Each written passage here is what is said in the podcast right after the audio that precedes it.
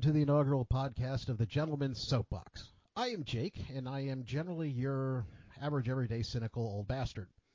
With me is Sean. We generally call him the Reverend Sean, and you will eventually figure out why. Uh, and Sean is with me because he has some experience in podcasting, shall we say. Um, uh, how many years have you been podcasting? Oh, uh, since 06. And uh, a little over, well, not quite a year ago. Has it been a year?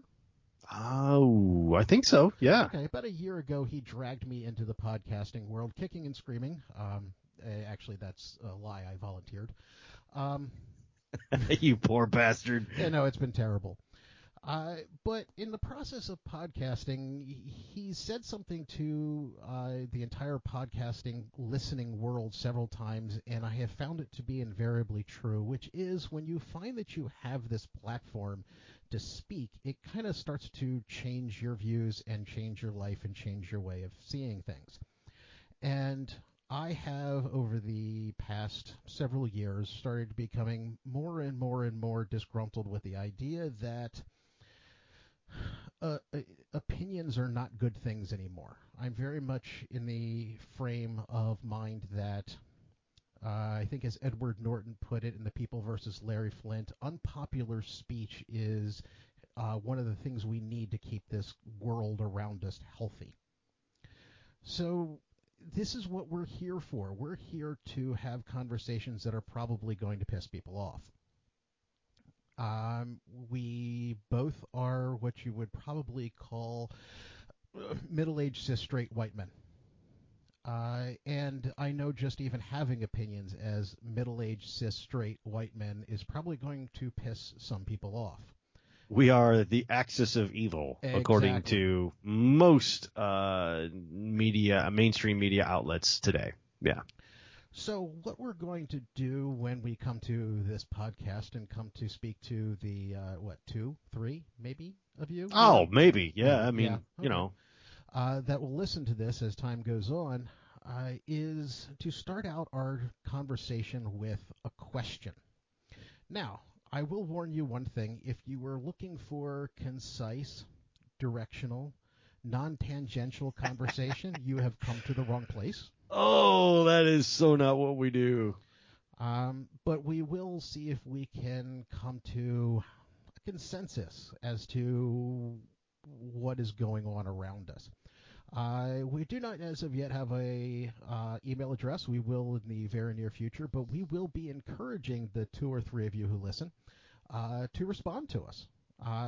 If you respond intelligently and peacefully, we will discuss and hopefully help you have you join in the conversation with us.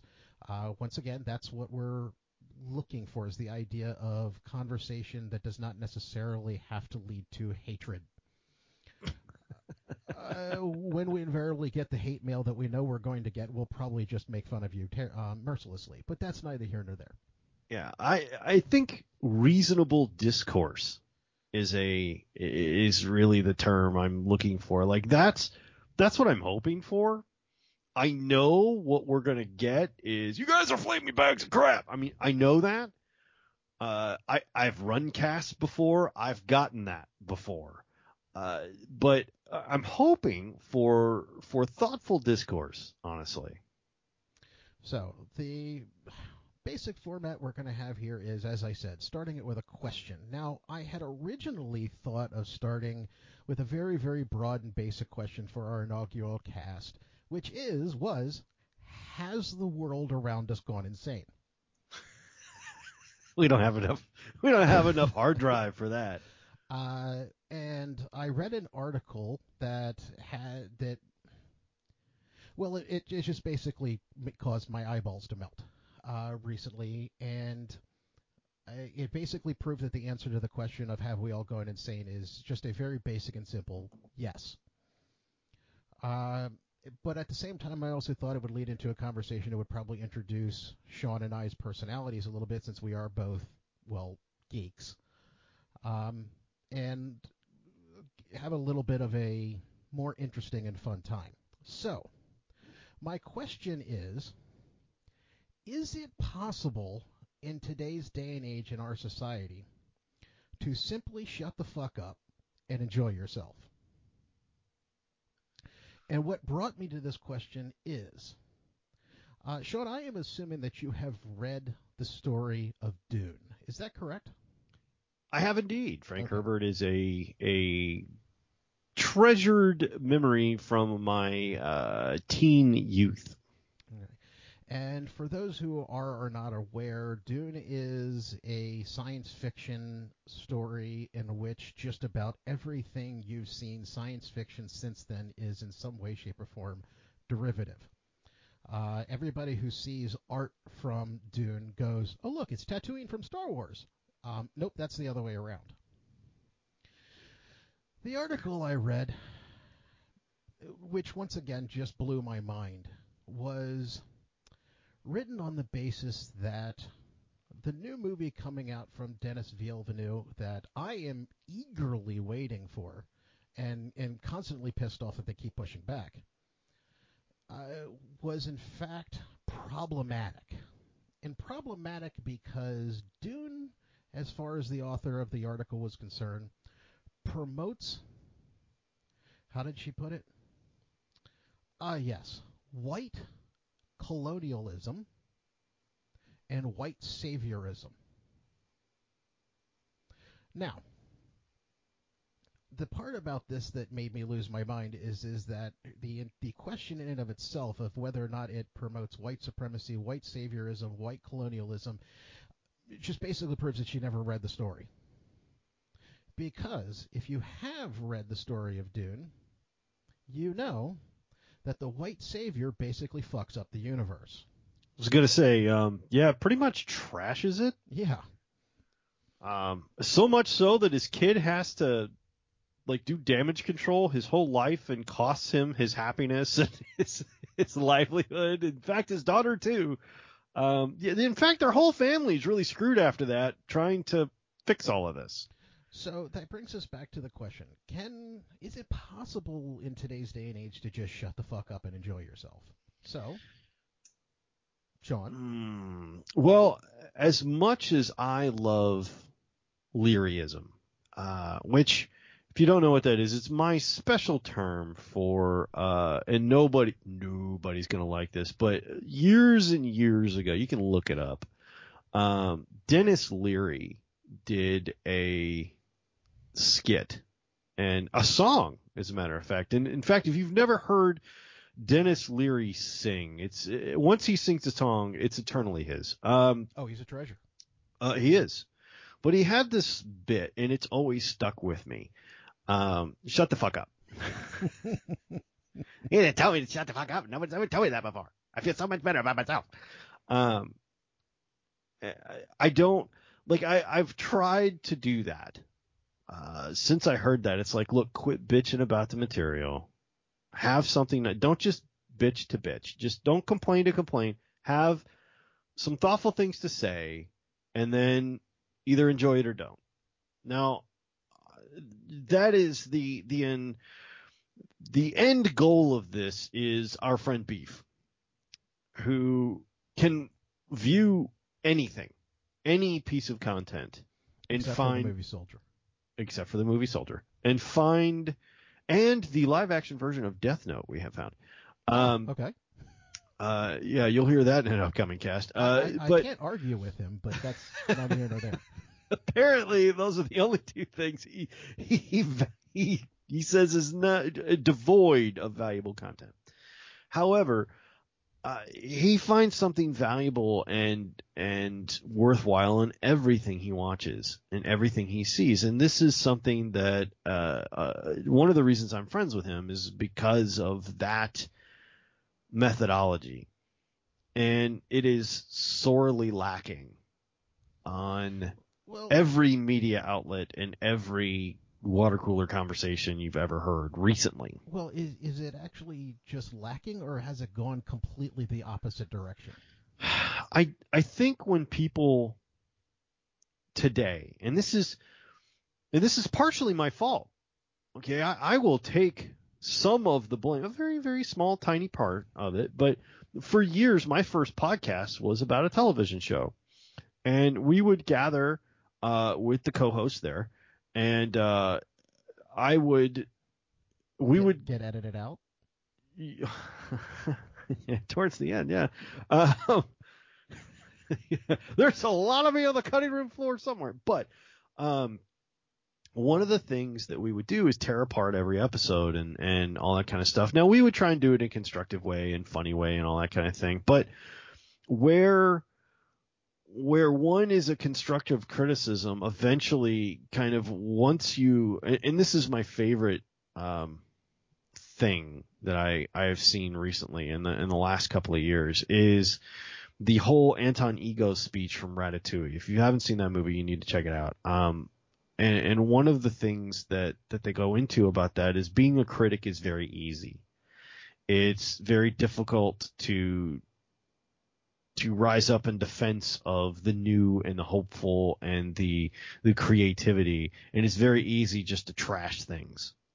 Um, it's fun, even, and I think people have taken that and and really adopted that point of view because of the way. And this is nothing new. Everybody says this, but they've adopted those those tendencies because of the way the internet works. There is no accountability. Nobody cares, right? You can say anything and who cares?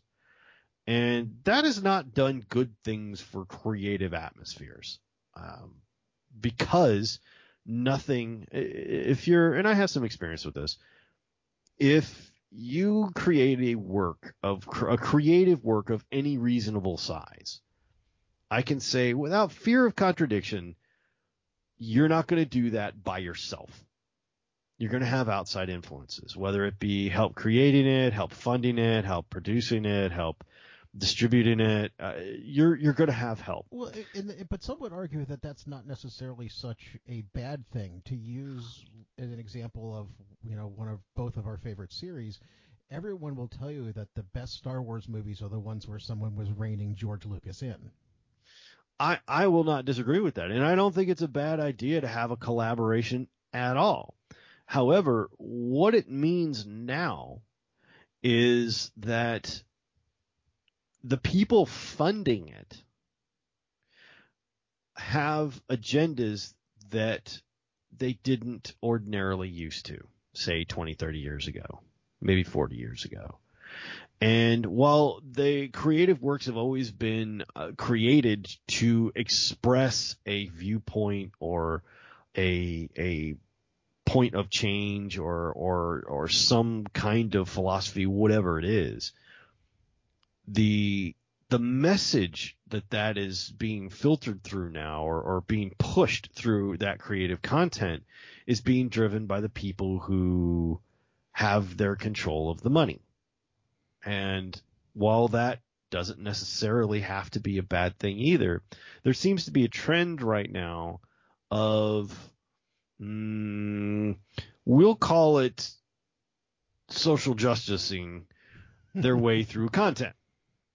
Now, you can be upset about that, but I can defend that that viewpoint with almost every piece of content that comes out in the last couple of years. Almost every one of them. All right, there's a few exceptions, but most of them well, seem I, to have that thing. I, you know, even to steal a comment from a pundit, Bill Maher, even last night on uh, Real Time, was saying uh, that you know if you look at the Oscars, it was basically daring you to enjoy yourself. Whereas you know if you go back in time, one of the most prolific musicals ever was built around the song "Springtime" for Hitler. That being the mm. producers. Yeah. I, so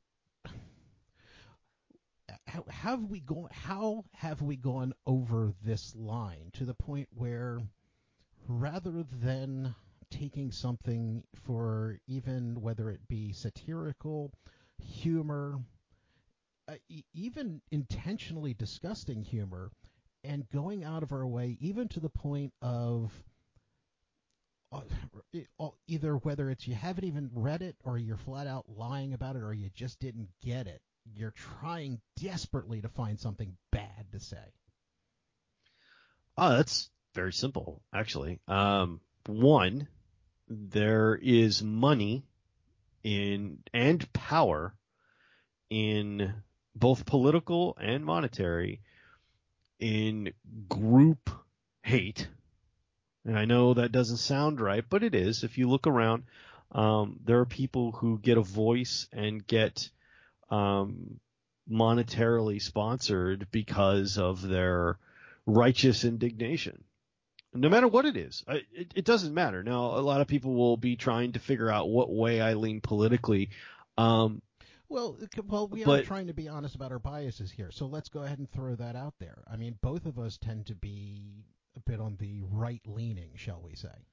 Well, I'm right leaning on 2A. I'm left leaning on some of the social issues. But as far as, you know, the governmental politics that police and, and do the laws and, and policies for the nation, I'm more in the, um, it should be burned to the ground and start over camp. Um, but, uh, I, honestly, I don't trust any of our current politicians. I'll, I'll, come right out and say that. And you can hear the people, you know, click on something else right now, but still, I, I don't trust any of them. I don't think any of them have our best interest at heart. They're mostly all controlled by corporations. We can get into that in another cast. However, um, with regards to content that comes out, uh, there's there's two there's two camps, right? There's the commercial machine and the people. And the commercial machine wants to make money. So they want all good things to be said about that. Uh, whatever, whatever it is. Um, the, and the people, as far as I'm, I can tell at this point, as a whole, cannot be made happy. so there's there's a dichotomy that happens there, right? Um, take uh, for instance, it, I mean, if you if you scoot uh, just slightly to the side of Dune and go to something that, as uh, this is recorded, uh, I don't know when it's released, but as this is recorded, is happening very recently. Okay, let's take out uh, Black Widow. Okay, the the movie that just came out. Which, now, I'll be honest, I enjoyed. Um, I have not seen it. I will totally admit to that. Uh, I I haven't been out on movies as as much as I should, and and honestly, Black Widow wasn't one of the ones that that I like. I love Loki. You know, he was way more interesting to me than Black Widow. However, um, Black Widow was delayed a long time. It costs a great deal to make, and it was released into a society that had just went through a pandemic. Now, all that said, it, uh, as far as it's expected, uh, Marvel, big cinematic Marvel releases have never had trouble making money. No. Not really. Um, you're talking in some cases billion with a B, billions of dollars. All right. Uh, to to just give a um, matter of perspective, the uh, last Spider-Man before uh, the Amazing Spider-Man two only made the nature of about seven or eight hundred million dollars, just under a billion dollars, and was considered a failure. Right. Right. So when domestically, Black Widow didn't bust 180 yet at the time of this recording. Uh, this is a large failure to them. It probably cost over 200 to make. It is, uh, and I could probably look on Box Office Mojo and check, but it, it's it's a Marvel movie yeah. and a big one, and it did make money. And what happened after that? Now, the studios and Scarlett Johansson, who's salary largely depends on how it does. All blame Disney. Disney blames the movie theaters. IMAX blames Disney and, and Disney released and piracy. And, you know, everybody's pointing the fingers at why this didn't make money. Now, the, the fans fall in two camps, right? Uh, again, the aforementioned, uh, our friend Beef, who saw it went, eh, mean, it's all right. I mean, it's okay. It's uh, you know. Uh, the, my only complaint, and it had nothing to do with the story or anything of that nature. I think it got released in the at the, the timing of its release. I Yeah. know- and I know that wasn't in anybody's control. But this, if this had been released either just before or just after Endgame, it would have been perfect. I think so. I think everybody that story's already kind of been told. And, and and actually then that's kind of what it was if you look at a lot of the things that have gone on that people have watched in um, the the marvel cinematic universe recently everything is of consequence Yeah. and this movie had zero consequence to it yeah, you knew nothing here matters. You know that she's going to die. Spoiler, you know she's going to die. You know what's going to happen. Um, there have been like I, for instance, I did not care much for uh, Captain America and the Winter Soldier. I quit like a couple episodes in. I was like, eh, I really wasn't into it. Loki, bated breath the whole way through. Loved it. Uh, it, it's I, I think largely I'm kind of over some of that, but uh, as far as the the Marvel cinematic stuff, I want new stories that that continue on or tell me different stuff. Now, what you're what you're hearing with that is is corporate, right? The there's corporate failure. This came out at the wrong time. This wasn't, you know, it's not that the movie was bad, because you know a lot of people are saying it really kind of wasn't. I just, you know, it was neither here nor there. Now, that's on one side of things. That's that's kind of the corporate side. You can see how a movie fails because it was it had an improper, uh, for good reasons, it had an improper release strategy. Is really what this is coming down to, and it failed because of timing. I can accept that. There's there's nothing wrong with that. That's a good clean like ah I see what happened. Now move over and we'll we'll kind of walk down the spectrum because I got two more examples. The next one is uh, at the time of this recording, it released a couple of weeks ago. Uh, He-Man Revelations. Now I don't know if you were a He-Man fan when you were a kid. oh hell yes Who I was. wasn't? I was a huge He-Man fan. It hit me square between the eyes. Now, uh, and I'm going to. Here comes one of our digressions. Were um, y- were you thrown off as an adult when you went back and watched it and went, "Oh my God, he's a bondage guy"? yeah, he's uh, he's wearing a bondage harness, a fur bikini, and a page boy haircut. Y- yeah. Yeah. I didn't see that as a kid. I'll be No. honest, I didn't see that coming. Although it makes sense now why I was so in love with Evil-Lyn, who is basically a dominatrix um, with a heart of gold, Exactly. and Teela, who is like a Well, and, um, and she was always my thing because I like girls who kick ass. yeah, uh, Teela and Evil-Lyn were like super great, and and E- uh, Teela was like the other end of that, where she's like an angel wing dominatrix, like she's super protective and she's she kicks ass and she's a redhead and she wears gold boob armor and it was like the whole thing was there right Exactly. um she wore you know like big knee high boots and and a onesie the entire time and she swung a sword it's all there for me as far as i was concerned he rode a giant green and yellow tiger i mean seriously what the hell? You don't have to be very old to understand that this is badass, all right? Um, at the tender age of five, I figured that out immediately, okay? And Skeletor was was the greatest, you know. Uh, I also had a thing for sorceress. It's like, ooh, bird girl feathers, yeah, that's that's cool. um, it did had it had everything but a Catwoman, all right? It, it was it was all there for me. Uh, so I was a big fan, and I was a big fan all the way through, like the when they redid it in 2000 and, and all that kind of thing. So when Kevin Smith, who is I am a huge fan of Kevin Smith, um, I uh, uh, said that I'm going to be doing He-Man. I was super excited. I'm like, wow. Now, admittedly, he was not a He-Man fan, but he fanboys on everything he ever takes on. He just basically kind of sucks up all the the atmosphere and all the the good things about it and then tries to do his best with whatever he's doing. That's kind of his MO. And and the worst part about it is is uh, he even did something that caught me by surprise, which was went back to the look of the toys. Yeah. I, he, he even what the original He-Man uh, TV show had just kind of went, okay, that toy looks a little goofy. We're going to do something different. Nope, he went right back to the toys. He he did uh, like he picked an animation studio which is fabulous. It's located here in Texas, by the way. Um, uh, that did Castlevania. Um, they kept a lot of the color palettes true, but but uh, kind of invigorated them. I mean, the entire thing. I was so excited. I really was.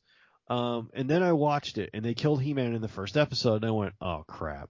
And I will state now, for the record, I see what he was doing. It's a bold move.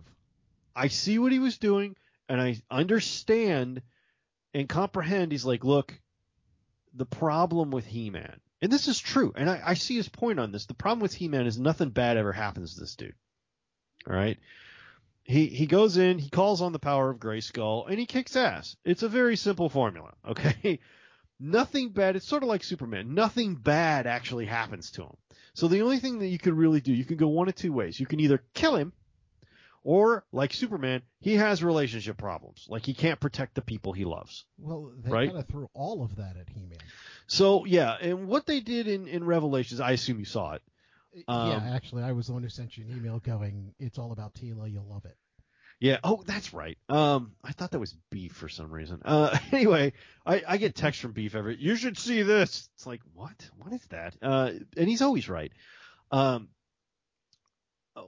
and and they kind of did. He he kind of you know had to deal with all this kind of stuff, and they used he used the next strongest character in the series, which was in fact Teela. And I see what he did, and I see what he was going for. I get it. And, and spoiler alerts, uh, you know, the fact that he made her hate his guts was even better. Right. Um, and the fact that she turned, she threw her arms up and went, you know what, screw this, I'm out. You know, I agreed with her. I Yeah. everyone in her life lied to her. I get it. You're not wrong. Okay, I totally get it.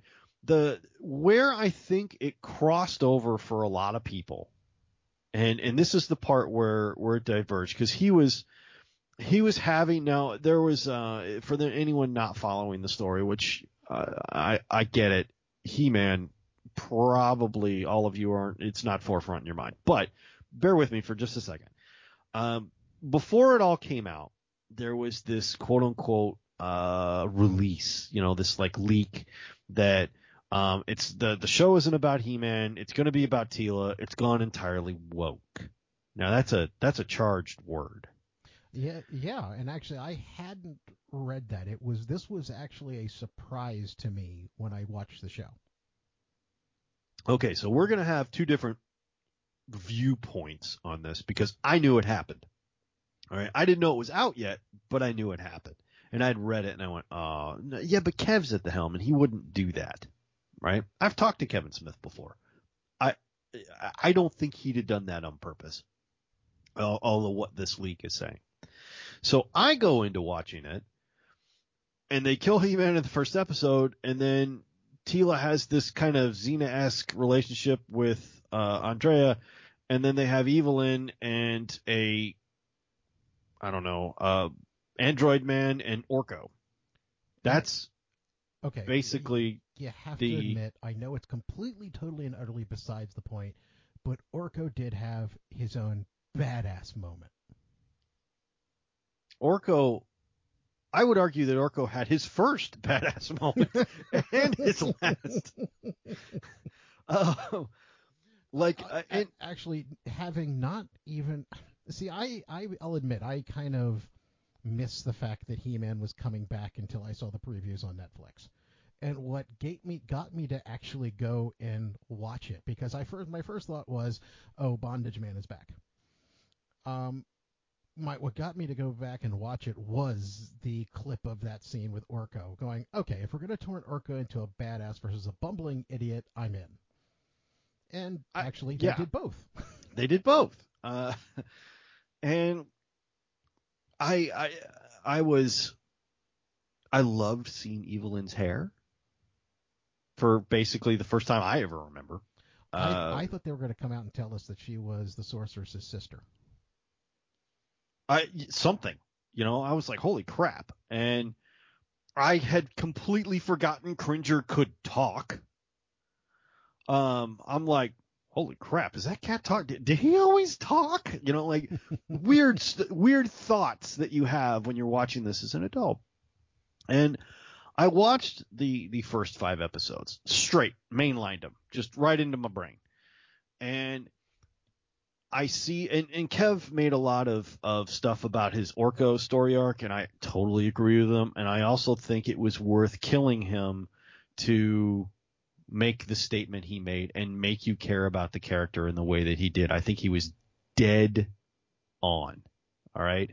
Um, I think he, killing He-Man, strong move.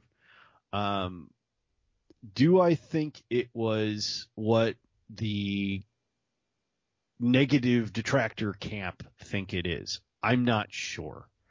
Uh, I can honestly see their opinion. Um, they now he didn't say, and Beef and I had an argument about this. Uh, he didn't say it was called He-Man and the Masters of the Universe Revelations. No, no, actually, that's true. I did pick up on that too. It was just the Masters of the Universe. Revelations, right? And the revelation is this what Teela had is holy crap, that's He Man, is Prince Adam, right? That was a revelation. And oh, okay. But now I didn't come into it with that in mind. I didn't know that that was the revelation we were having. All right. Um, now it, it is only the first five episodes, so they could flip this around. But well, I mean, spoiler, I mean, since in the fact that we're assuming people have watched this, spoiler alert, um, they didn't just kill He-Man once. Yeah, they kind of killed him twice. Stabbed him in the side in the last episode too. So now they didn't show him after that, but if I got a spear wound like that, I would be dead in about five to ten minutes. Now, there, he swears up and down. Kev Smith swears up and down he's not dead. Uh, I take him at his word. However, um, unless they get some extreme magic going on, it's going to be the Teela show again. Now, it is, it is the ultimate MacGuffin. Yeah, right. Oh, magic. Magic. Uh, so, uh, you know, somebody could fix him. He could get better. I, yeah, it's a cartoon. All right. It's anything can happen. However, I can honestly see where people are upset about this. Uh, I, I am not. I for one, trust Kevin Smith. I really do. Uh, I I know where he tries to come from. I know it comes from a place of love, generally speaking, and he tries to, you know, kind of encloak himself into whatever universe he's playing it. No pun intended. Whatever universe he's playing in, he tries to make himself that ultimate fanboy so he can give fans what they want. However, when you flip that if I didn't trust Kev the way I do and give him more than the benefit of the doubt, I could freaking see why people are upset about this whole Teela thing and her quote unquote friend and the fact that there's like no male character of any length or time in there that makes a good decision in here except Skeletor. Um, I can see it and I can see why people are unhappy. I can also see why people are complaining about it. And this is not the first time Kevin Smith has had controversy in his career about doing stuff. Um, Different. You know, uh, yeah, you know, I, I, I do think this is one of the first time, like he's, he's been picketed before. He's been, you know, I, I mean, they've had protests. I mean, Dogma was like people were up, the religious people were upset, and I think he made Nazi gnomes with his, you know, his daughter and all that kind of stuff. I mean, like he's done some controversial stuff. He did. He turned a dude into a walrus in one of his movies. So I mean, like, look, I get it. Uh, I totally get it. Uh, there's uh, Kev has a unique way of doing things. However, um, in the times we live in now, this is, you know, because of the complaining, you may not get to finish the story because of the upset fanboys. And and I get why they're upset. They were looking for a He-Man and a return to nostalgia and, and to get that same feeling as they got when they were a kid. And what they got was a modern updated storyline that is eh, I would say 75%, maybe 80% women driven. I I can't argue with that. I'll, I'll admit that I kind of came at it in the same fashion that you did, which is when, okay, this is Kevin Smith. Now that He-Man is dead again, um, I, I'm now I'm, I'm actually more drawn in to see what comes next. I'm fine with that. Um, I, I I really am as well. I, I'm like, okay, well, let's see what the next five do. I'm, I'm it- totally but- willing to give it a shot. But it's also not the first franchise in the past several years that has tried desperately to give fans what they wanted, and by throwing in so much that people were demanding that the movie came out schizophrenic and just went, "What the fuck is this?" Star Wars. Uh, Um, Actually, that's exactly where I was going. if you want to see what happens when a movie is, in fact, written and directed by Twitter, go watch The Rise of Skywalker. It, it, it, all I can say is damn. I mean, and, and this is a movie I desperately, I I watched several times trying desperately to find a way to like this movie, and I couldn't. I I didn't see it until the girls made me watch it, um, which is funny because my girls could give it. Now here's here's an interesting way around, right? My girls hated Star Wars, hated it. It was just one of those things that Dad did, right? Didn't care, didn't care anything about it, any anything like that. That's stuff boys like. I've heard that sentence more than once in my house. Until Mandalorian came out. And at that point, there were two things that drew them in. The first was and is, of course, Baby Yoda. that drew everybody in. That drew everybody in. Like, if you could have, like, uh, you could have bet me any amount of money that a child like Yoda would have galvanized the entirety of the Star Wars fan base. Man, woman, child, doesn't matter what it is. Doesn't matter who you are. And I'm going to digress on something that is completely besides the point again. Now, listeners, if you're not liking that concept, once again, you're listening to the wrong podcast. Um, I don't know if you if you saw, but uh, every everybody was talking originally at the last episode with how they did Luke Skywalker. Yeah. If you don't know, a guy on YouTube went out and did it better. I have seen that, yeah. And the funny part about it is, is Lucasfilm just went, "We'll hire him." How to get a job at LucasArts by a guy from YouTube. exactly. Uh, Uh, I, I'm done. I just thought that was funny. Yeah, not the first time they've done that either. They they've like seen something and went, just hire that guy. Yeah. Just just see whoever did that. Yeah, hire them. Uh, we we need them. Uh, that's how that works, by the way. Uh, in many cases. However, uh, this Baby Yoda seemed to now the Mandalorian was cool. Everybody liked the Mandalorian. But Uh, Baby Yoda's the draw. Nobody but Baby is Yoda- really honestly caring what happens to the Mandalorian. Everybody wants to know what happens to Baby Yoda. Yeah, my daughters don't have a picture and posters of the Mandalorian. They don't have stuffed animals of the Mandalorian. They do have stuffed animals of Baby Yoda and posters thereof. Now, my eldest daughter, uh, there was another character in Mandalorian who connected with my daughter. Okay, a 12 year old Texas girl, and that was Cara Dune. She loved Cara Dune. Cara Dune was the coolest thing that she had ever seen. Here's this big, badass, six foot tall chick who can fight the Mandalorian to a standstill, still looks pretty, and can basically, I mean, she has arms the size of my thighs. I mean, she's, she is magnificent in every way. And my daughter wanted to, went as her, uh, to Halloween. Uh, she, Dad, I want to go as Cara Dune. I'm like, Dad, we'll make that happen. I don't care how much it costs. We're gonna do that. Right? So proud. Is Well, actually, Star that, that Wars? probably isn't that t- difficult of a costume to do. Nah, nah, it was easy. It's, I went a shade overboard.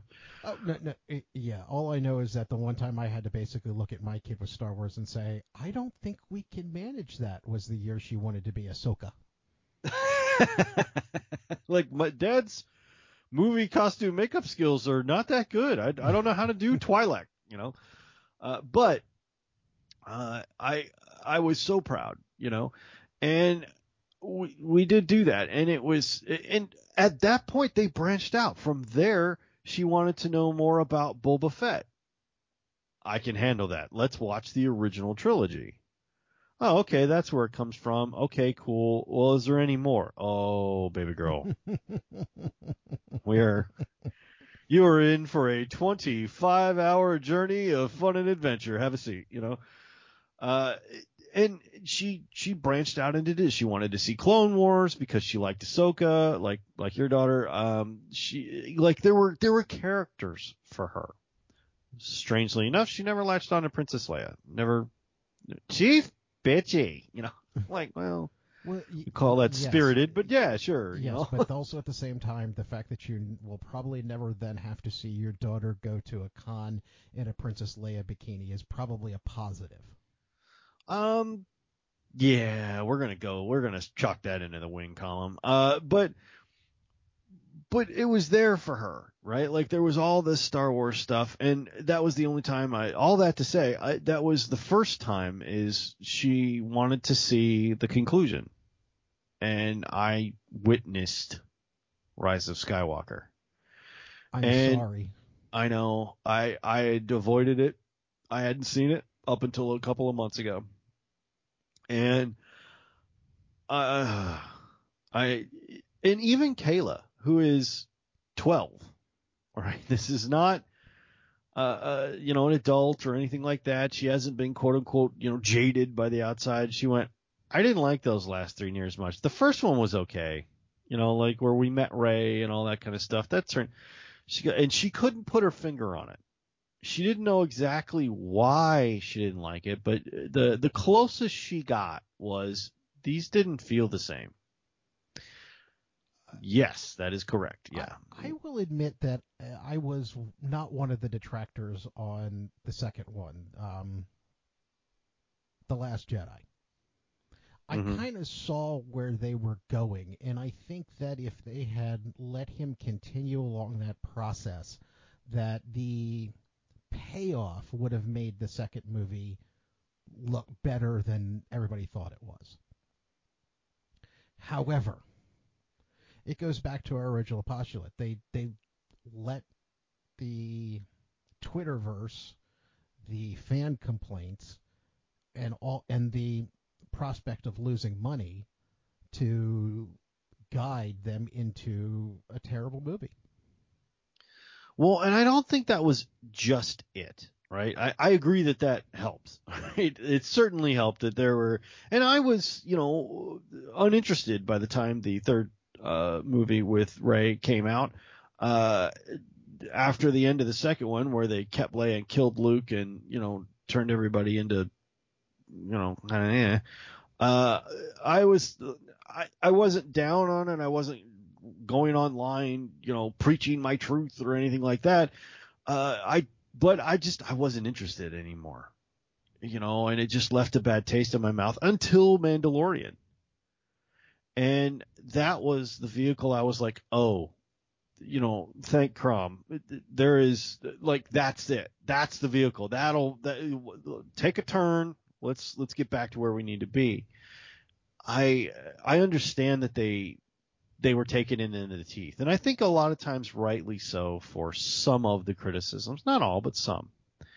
But I think when you couple that with Darth Kennedy um, who I and I, I won't say exactly how I feel about Kathleen Kennedy's uh, tenure at uh, Lucasfilm. However, I will say that the force is female, like forcing it down your throat, forcing you, no pun intended, forcing you to see her vision and her vision alone of what this franchise should be and kind of shoehorning in all of these these extra I don't know uh, values. I was just going to Uh, just say bullshit, but that's neither nor there. Uh, well, I'm trying to be reasonably fair, but I, it, it shoehorning all that stuff in, regardless of whether it makes sense to do it or not, and you you wind up creating. I think you wind up creating things you didn't mean to. And what, like, I was a big fan of of Rey when, um, when they first started. I was like, oh wow, this is going to be cool. She doesn't have anything to do with the Skywalker. She's just some kid somewhere. That's how Luke started. She's just a kid. And I think that's kind of where they were trying to go with the second one. I think the because eh, You know, you see the kid eh, at the end where he's got his broom and he calls it to him and you're like, this could be you. That was always the thing. Like, this could be you. Right? I, I had a concept of where Star Wars had gone in my head for ever since, uh, quite frankly, the end of the Return of the Jedi, and even seeing some of the prequel trilogies on how they went.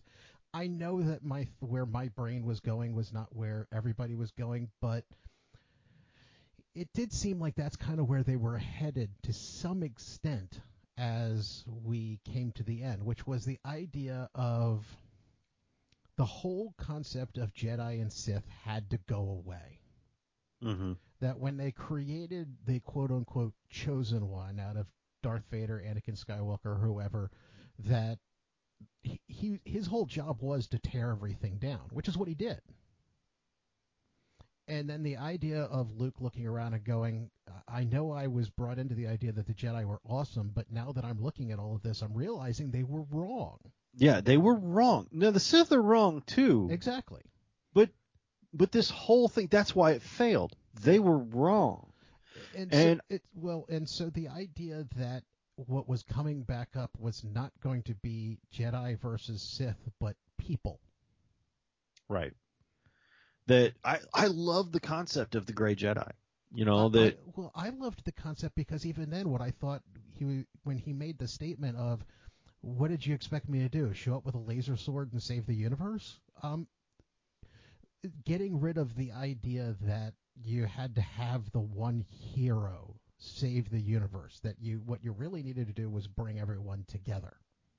Right. And and there's different levels of people. People who are force sensitive, people who are force powered, people who are you know one with it, people who are people of all walks of life who can contribute in their way. That was really cool to me. I love the idea of that, and I thought maybe that that that's what we were getting. And then as you you kind of progressed through, and Rey not only became mm, uh, basically de- deity deity like deity adjacent, you know, um, used could use and control things that took even masters of either discipline decades to do and she could just do it and then there was the whole and the the further on they went and the more and the first time I heard the term Mary Sue I had to go look it up.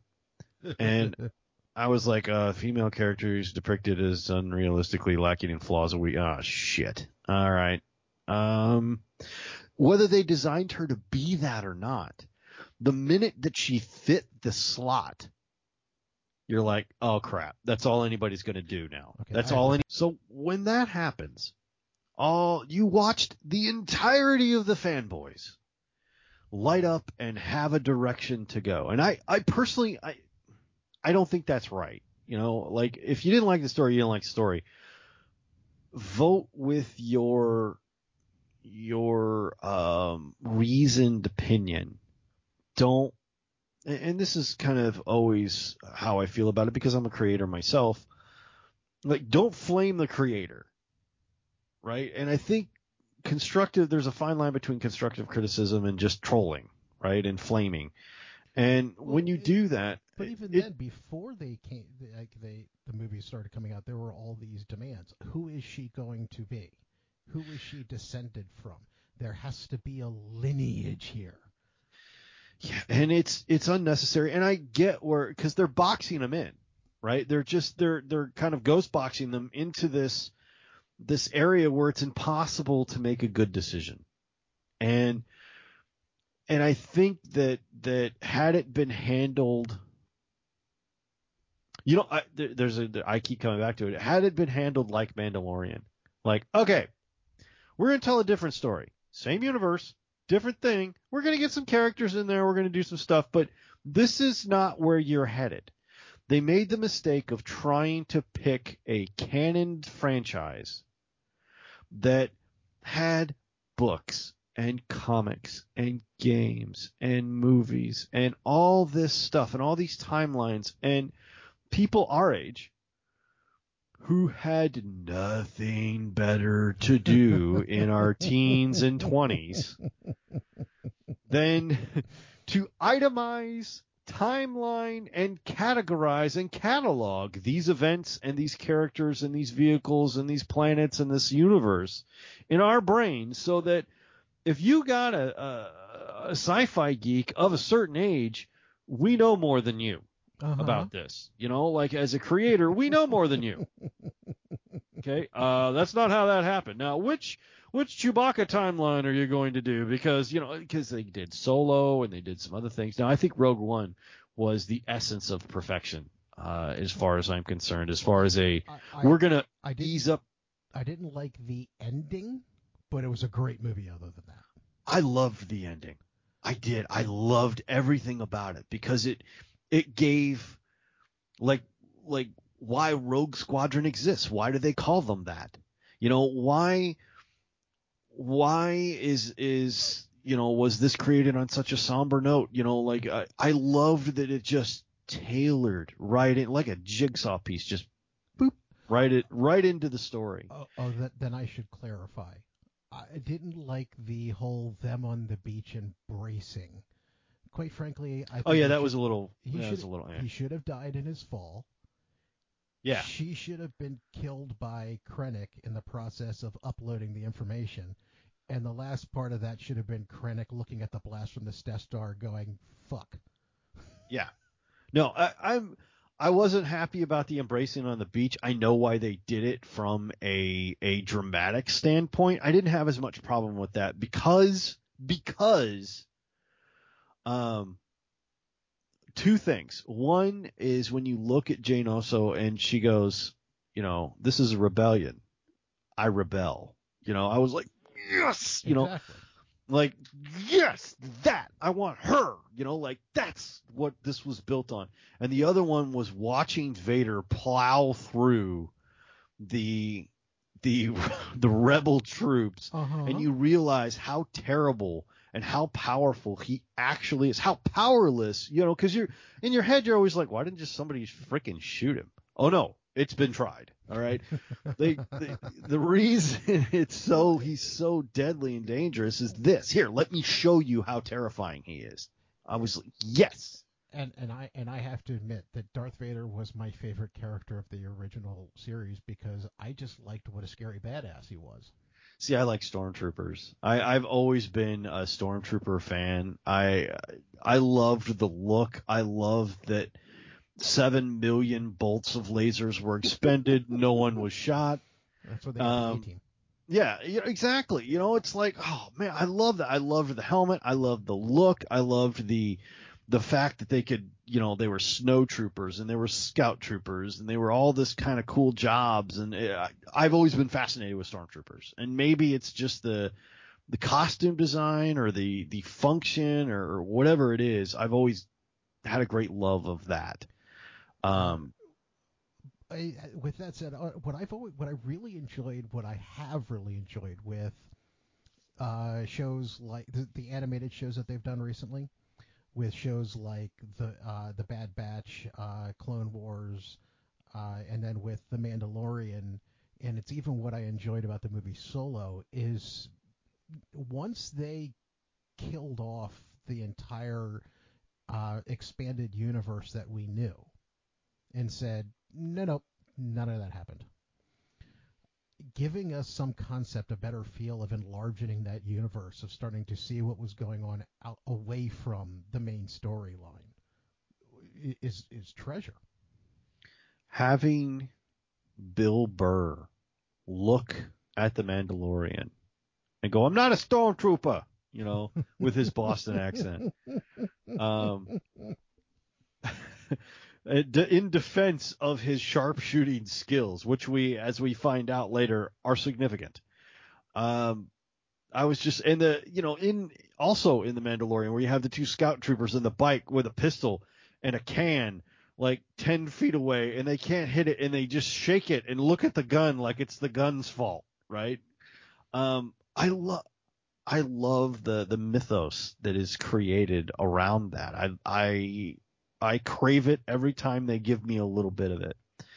And to take all of that and put it into some of the things that they're doing now, um, I, I think righteous indignation is probably right for a lot of the things. I'm glad that uh, Darth Kennedy has been stopped from some of her reign of evil.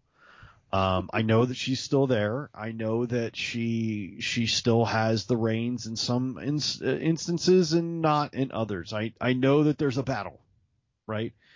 However, um, what the Star Wars fans inadvertently did was create a a silent uh, it's not even silent a faction of of power that that pushes against these these themes right and if you publicly declare that you are against a certain thing there's an equal and opposite reaction that comes against you, and you just wind up having this public slog in social media, and nothing ever gets done. No, no one's ever happy.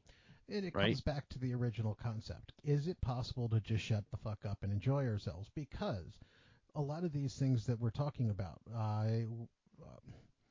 uh, with the rise of Skywalker, everybody saw Last Jedi and wouldn't shut up, and we got the rise of Skywalker. Uh, people realized that uh, Gina Carano is a little bit on the right leaning side, and next thing you know, she's persona non grata and fired, and you no longer have Cara Dune. People won't just shut up and enjoy.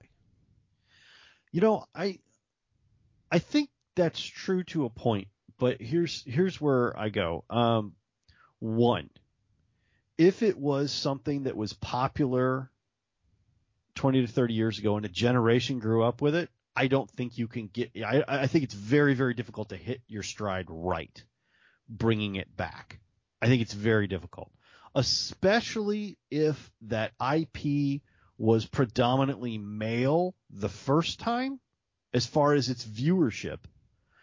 I think coming back into the world now it is going to be very difficult to make something that is enjoyable and or for that same audience who has grown up. Uh, I think it is virtually impossible uh, because the creative engine that is driving that is no longer interested in servicing that crowd. Um, where you get stuff like uh, major cast members or people leading movies saying this movie isn't for you. It's like, oh, wow. Um, well, if not, it's a comic book movie. Like who who's it for? um, I I don't understand. Uh, you know, and, and and you probably even know what movie I'm talking about, but there's there's a lot of those that, that go around. I don't think it's possible for those movies, those those predominantly male back in the day, produced today. I don't think it's possible to make that without a significant amount of pain for everyone involved, both the studio or, or production house making it, the people trying to distribute it, the fans trying to consume it, and the uh, writers trying to uh, critique it. I don't think anybody's going to have a good day. No. Uh, however, I do think it's possible to create new things and have everybody uh, enjoy it. I'll give you uh, an example. John Wick. Yes. Okay. Um, now that is also, and this is why I picked it. That is also predominantly a male audience. It is an adult male audience aimed at the same people that He-Man, Star Wars, all the rest of that stuff is aimed at, right? Adult Gen X males. Okay. Now there's other people that it's for and all that kind of stuff, but generally speaking, Gen X male hits a square between the eyes, right? There was no great protest. There was no social media campaign logging against it. There were no picketing or anything like that when John Wick came out. Any of the three of them, right? Um, it has predominantly been reasonably positive. Uh, it also helps that the vehicle is starring Keanu Reeves, who is the world's nicest man. Well, was, I was about to say what you basically have is um, the least controversial human being on the face of the earth. Right. Who is universally loved, no matter who you are, by man and beast alike, starring him, who no one who has had contact or or met him in person has ever had said aught of ill about him. Once, not even once. Uh, is he, you know, can he lead that? Yes. Now, same guy. If you, and I know they're doing it now, all right, so bear with me. I know they're redoing it. If you were to redo The Matrix today instead of 1998, that is going to cause problems because it was written in a different time. I think anything that was male facing well, I, when you bring it forward, I don't think you're going to be able to do it today in I'm, the same way. I'm going to be a little disingenuous on that one, though, and because I think they've got something going f- for it that, uh, as I said, people are not going to like the way I put it in this fashion because I think there's going to be more acceptance to that for no other reason than the people who directed it started out as male and are now female. I uh, look Wachowski's aside, it's still I I still think you what you're going to get unless they turn Neo into a woman, which is entirely possible. True. Okay. And if they do, let's say that let's say they don't. Let's say they keep Neo as a dude. Let's even say they keep Neo as Keanu Reeves. There's going to be a certain amount of population that say this is about the patriarchy. To bring it back around, it's about a white male savior complex, right? Which is why I brought it up. Um, the white male patriarchy is saving the world. This is BS, right? Let's say they flip it and turn Neo into a woman. You'll get Actually, what I what I have seen rumors of, which may actually answer that, is the fact that they're going to turn Neo into the villain. And that's entirely possible. And that's, uh, but in fact, the the hero will probably be a woman. Yes. And if they do that, you're going to get a certain amount of the population who is going to complain because, oh, they couldn't take Neo being a dude and they had to make him evil because that's what the patriarchy is. So you're going to get, you're going to get like one side or the other of that is going to complain. Well, okay. And maybe both. If they're smart enough, there's actually a way around that. And it's Oh, there's all that- kinds of ways around. Oh, no, around no, that. no, but it's it's something that would be uniquely positive and, and able to be done in the matrix of all movies. If, and once again, I'm going to be disingenuous here. If they make the the hero a woman and Neo the villain, the part that would make those people not the, the people who would complain about that, the part that would make them not notice that is if they made sure the woman had a really nice ass and put it in latex. Oh no, they've tried that. They've tried that and it doesn't work out well. Really? How? Oh yeah. Where did no, I miss that? Oh man. Look, okay. We'll, we'll get to that in a second. But before, because I'm thinking Underworld here. okay, Underworld's a different thing though, right? Underworld started because of, um, first of all, Kate Beckinsale can can do almost anything. And s- second, um, Oh, and I will recommend her new movie on. Uh, oh, Jolt was amazing, wasn't it? Uh huh. Oh, I loved it. Even though she did none of her own stunts.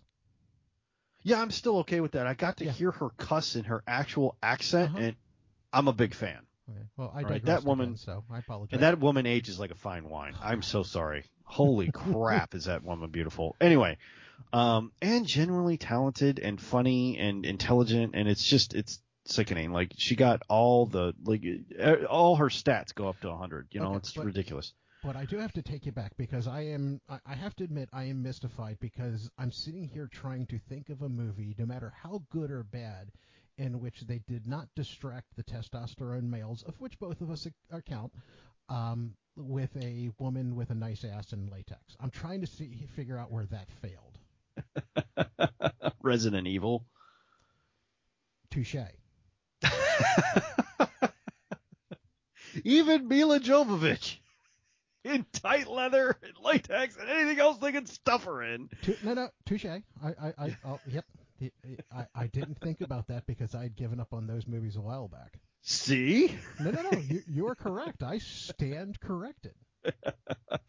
However, uh, it's the the if you take something that was done a while ago uh, and and bring it forward, anything that had a predominantly male audience is not going to go well in today's uh, landscape, and I think I think that's really the point of it. Uh, now, when you take something and then flip it, and they've had a bunch of those, right? Uh, uh, oh God, what's the the uh, Charlie's Angels, right? Yep. comes to mind. Originally, totally, and I'll say this, and you can bitch and moan at me all you want. Totally a misogynist type of original concept. Okay, the original '70s TV show, go watch it. It's misogyny personified. All right. Yes. I don't care what you say. That's what it is. Now, did I enjoy it? Of course I did. It had beautiful women in it doing guns, and I'm always a big fan. All right, it's a strategy that works. All right, but uh, totally misogynistic. The uh, uh, Charlie's Angels movies with Cameron Diaz and crew and Lucy Liu and and that also big fan. All right, watched every one of them, including Full Throttle. All right, had zero issue going to the movie, shelling out money to see that. Uh, the most recent, uh, Elizabeth Banks, uh, directed, I think, uh, or produced or directed, uh, who I'm a big fan from Pitch Perfect and all that kind of stuff. I like Mhm. Elizabeth Banks, uh, her, her work, generally speaking. I think it's witty and I think it's funny. Um, did the most recent, uh, one with the Twilight Girl, who I love. Um, and I sat down to watch it and went, oh, um, Ghostbusters, same thing. Flip it to all female, make fun of men, you know, laugh at the patriarchy. There's no, effectively, there's no good male. Like, you can't combat a, a, and try and win the hearts and minds of people. And I guess this is my point. You can't win the hearts and minds of people by making fun of them. What you have to do is show them a different way. And not just a different way, not this is what you're doing to us. It's not like you're not going to make and, and Elizabeth Banks, by the way, famously blamed men for not watching her movie because she's like, this is what we've had to sit through. You should have paid money for this. Well, then she And- should have had Cameron Diaz dancing in her underwear. Damn it. I, you know, I, I look, it's it got 850 out of me. Okay. I, I'm not going to lie, but I, that's not how you do that. Okay. And, and also if you want to affect change, and this, I guess, goes around to my original point. If you want to affect change, one of the ways, one of the best ways to do that is to lead by example, not lead by um, retribution. And they're going. Dune is uh, unfortunately, and I, I'll be completely honest. I hated the Sting version of Dune, where everybody was whispering through the whole fucking movie, and oh, no, I'll, I'll, I'll agree with you. I I hated it. Yeah, I thought, um, especially, and now that movie spurred me to read the books because my, my dad, who was a big Frank Herbert fan from way back in the day, uh, said it's better. I promise it's better in the books. The Baron doesn't look like a floating postule, you know, it's Actually, it's better. I, I got the same thing. I had seen the movie and hated the movie, and somewhere along the line, somebody had told me read the book and didn't expand on anything beyond that. And when I read the book, it was kind of like this isn't even the same story. It's not even the yeah, it's not even the same system, you know, like it's like no. Uh, So I I I did Children of Dune and I I I expanded on that and I thought personally, and this is just my personal opinion, feel free to crucify me if anyone ever hears this. I thought sci-fi's adaptation in the early 2000s was fantastic. That was It was a tad bit too stylized for my taste, but I agree with you. Oh, but visually it was just about there. Yeah. Um, the story was a lot closer. The the the motivations were a lot closer. Chani was hotter because I've never been a Sean Young fan. Um, I I liked. I am sorry, you know, I am what I am. You know, it's whatever. But I I liked the fact that that it it matched what I thought was possible. Now, if you want to tell a story like that, um, and you want people, and this is the part that I tr- keep trying to explain to people, and it just falls upon deaf ears, right?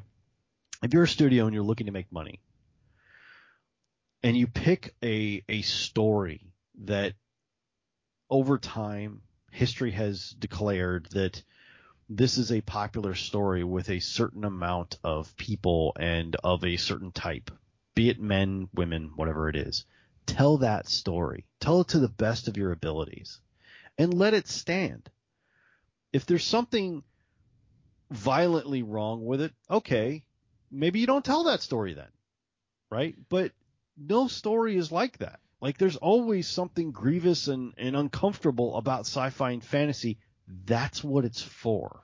Well, the the other part about it is is as you said, tell the story that people have come to know and love.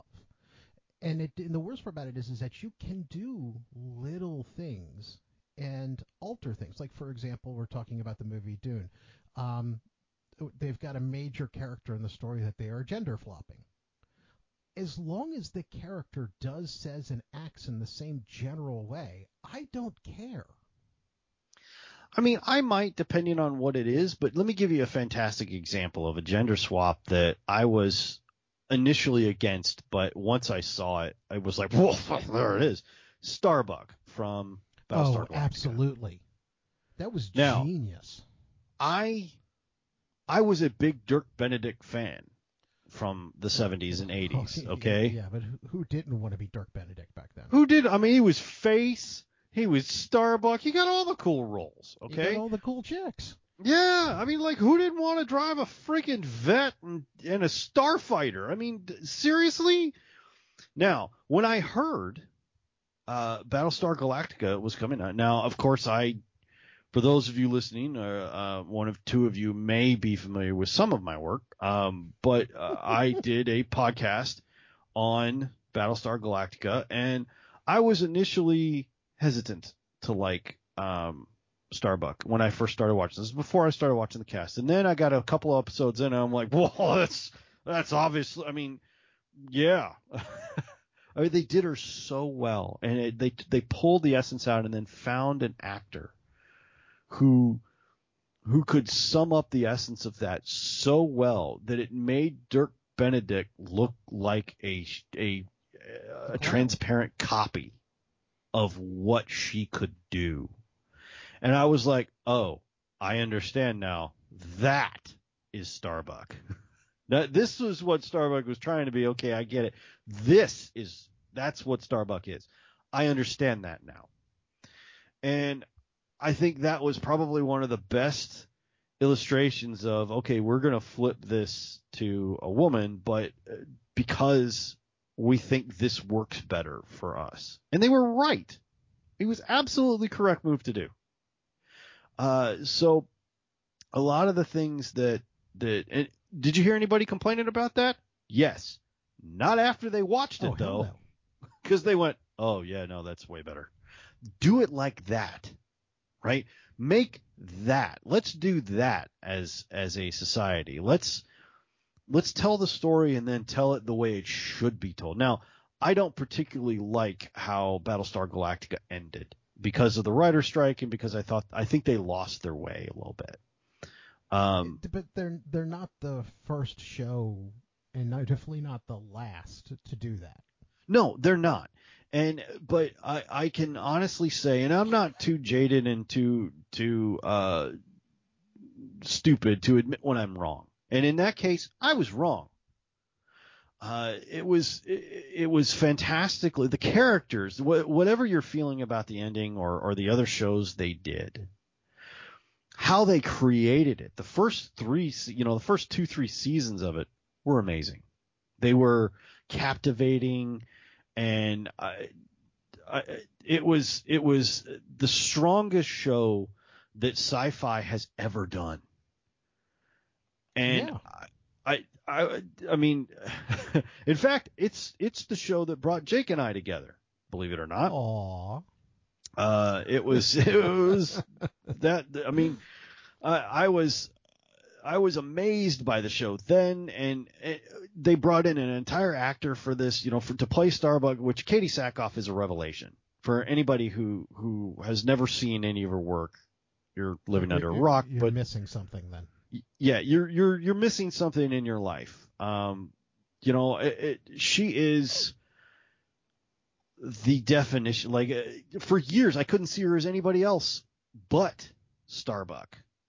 You know, like oh wow, that's um, that's who that is. I mean, that's the she does. She's this like little five six bundle of fire. I mean, she's amazing. Uh, and and a lot of the the casting was done that way. A lot of, I mean, and she went on to do Longmire for several years, and and she was brilliant in that. You can She's make, now in the Mandalorian. yeah, she's in the middle. She's Bo-Katan for crying out loud. So uh, look, you can make amazing story decisions and excellent content. You can, you can do that. You can be a consumer of that content and make it work out. You can. You can take it, uh, you know, try and put your stuff aside and then have, but, but here's the, here's the kicker. When you go to complain about something because something struck you wrong, I don't care who you are. All right. You're, you're with a group, you identify a certain way, you, you don't identify a certain way. It doesn't freaking matter. I don't care. Well, I, and I'm going to interrupt and- you because I think I know to some extent where you're going. Because part of the other part of this question was, and it even went going all the way back to the original article that started the conversation was every. It's one of the problems with anything that ends in ism, is if you get too far into an ism, feminism, racism, whatever ism that is your thing, sometimes you can't see past it. Yeah, and that's the part that I think is difficult. You have to you have to stop. Like stop. Like uh, identify and try and understand what they're like do I agree with everything Kevin Smith did to He-Man Revelations or Masters of the Universe Revelations? No. No, I do not. I think it is very different than the vehicle I was looking for. Do I think it's bad? No. Actually, I don't. I see why people are upset. Yes, I do. Um, do I think he made some good decisions? Yes. Do I think he made some bad ones? Yeah, maybe. You know, we'll have to see how it turns out, but maybe. Uh, am I willing to give him the benefit of the doubt? Yeah. Um, with Dune, Dune has been done badly. I mean, badly. Most of the time.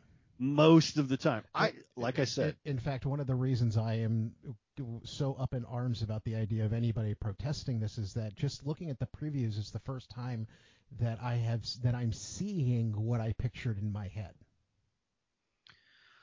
I I honestly don't know. I don't know how they're going to do it. And I I reserve judgment until I see it.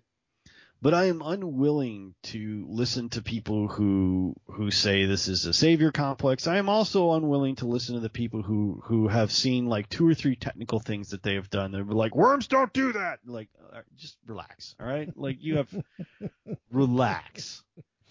Um, there's too many teeth in the worms, you know. Worst it's like uh... space worm ever. nice, Paul. Uh, I just I can't get there from here either. You know, I I you know there are times where I think, oh, I'm not gonna like this, and I'm right. okay. Uh, and there's times where I'm just kind of like, oh, I'm not gonna like this, and I love it. You know, I reserve your judgment and reserve your righteous indignation. I know that's difficult now, and I I don't know where we stopped being a people who would listen to each other and maybe you know, uh, uh, listen to what other people have to say instead of shouting at each other and claiming we're this or that or, or sticking with an ism, as you're saying. I, I don't know where we lost that. It's somewhere. It's somewhere. A lot of it actually, and this conversation really does come all the way down when you boil it down to its its nuts and bolts is the righteous indignation. So yeah. I, I, guess the question to simplify all of this, as as much as I've enjoyed the conversation, is do we as a people have the ability to set aside that righteous indignation? I think we we could. I, I think you're required to, but I don't think we have the ability anymore. I think we need to, but we don't have uh, what's uh there's a comedian Ron White who talks about being drunk in a bar once and he's like at that point I had the right to remain silent. But not the capability. But not the ability right? Like you have the the I think the responsibility to just hold judgment for just a little bit but nobody has the ability because everything is is right there and you have to be first and you want to have your comment go viral or get fake internet points or or be seen as saying this to the right crowd. And i i just i i don't think as a society right now we have the the ability to to do that. I think we should. I think we should do more. And everybody's guilty of it on some level. I am you are. Every everybody has done it right? Where we're just like no i'm not doing that because uh, because this.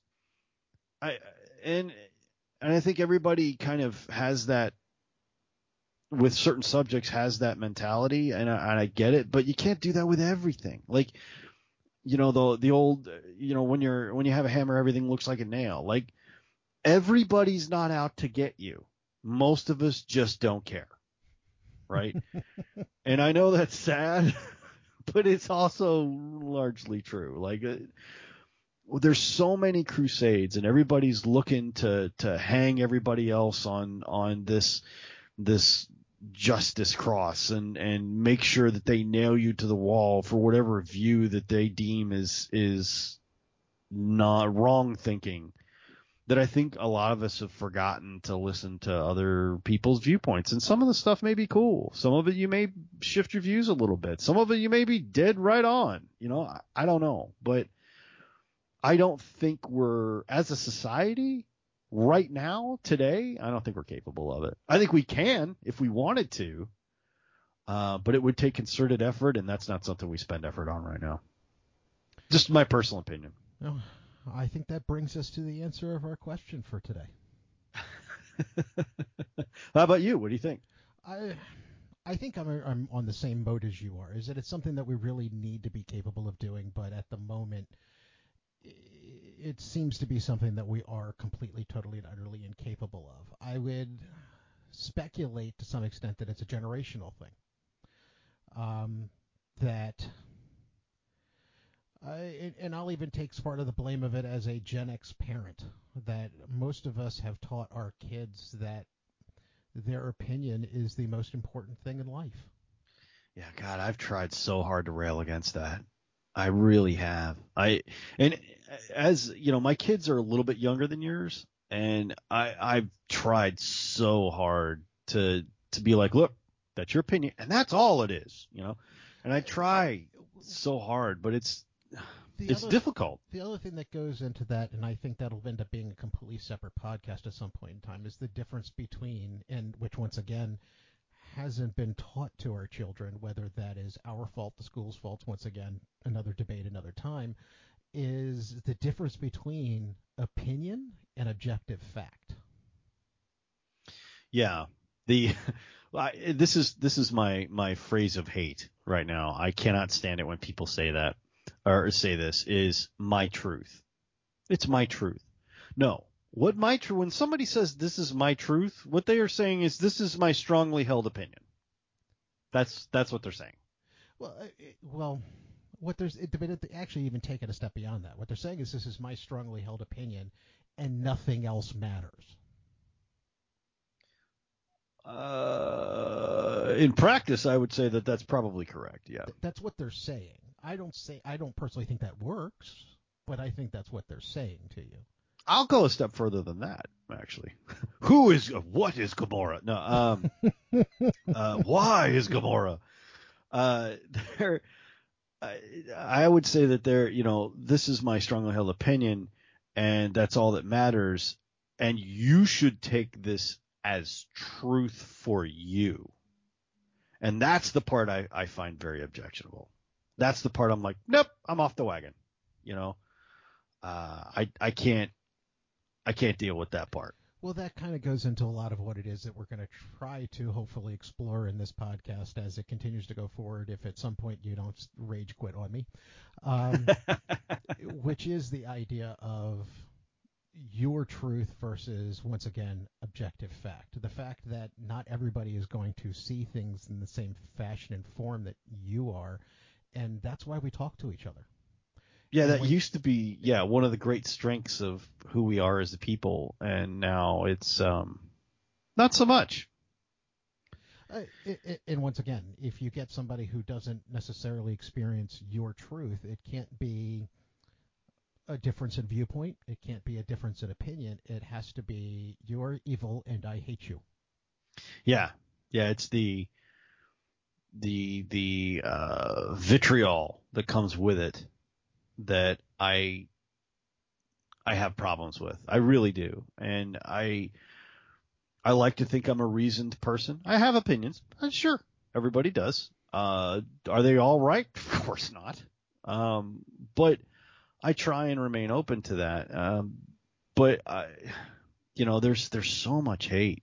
I mean, there's so much hate out there, and I, and what's funny is I think um, again, uh, our friend Beef had it nailed. It's like those dogs that are barking at each other through the fence, and then the fence opens, and they're like, "Oh, what, what do we do now?" What do we do? You know, like they just kind of peacefully go their own way. there's nothing between them, but there's this internet thing, and we can we can hurl the most hateful, crappy things at each other, and then they can hurl them back at us, and you get this. I mean, you just wind up getting so angry at something that just doesn't fucking matter. oh, and, and, and, it even goes, goes once again to what we're hopefully going to do here. I don't have an email address for us yet, inaugural podcast. Um, at some point, the hope is is that you, the listener, um, are assuming there's one, two, maybe, um, will actually respond. If you send responses, we'll talk about them. If you send hate mail, we'll probably mock them mercilessly. But that's neither here nor there. I react well to hate mail, by the way. It's great. I have lots of cool things to say about you. it's fantastic. I love getting hate mail. well, do you have anything else for us this afternoon? I don't think I do. Well, then uh, thank you for listening to our inaugural podcast, and hopefully, I can find a way to edit this. Hopefully, uh, some of you will hear this. Hopefully, somebody will actually listen to it. Hopefully, I'll find a way to post it because this is the first time I've ever done this. So, bear with me and have a good day.